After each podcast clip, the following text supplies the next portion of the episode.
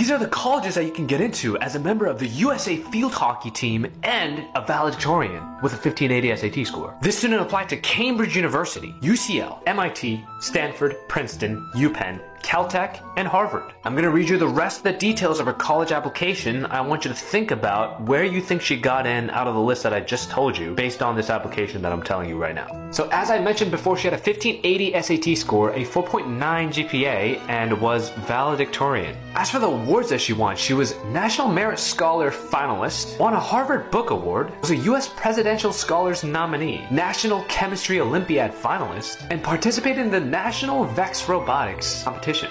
She was part of NHS City Youth Commission national competitions in cross country, played for the U16 USA field hockey team, and was varsity soccer and cross country captain her senior year. If you've made your guesses, I'm about to reveal them right now, so prepare to strap in. It's about to get crazy. She was accepted to none of the universities.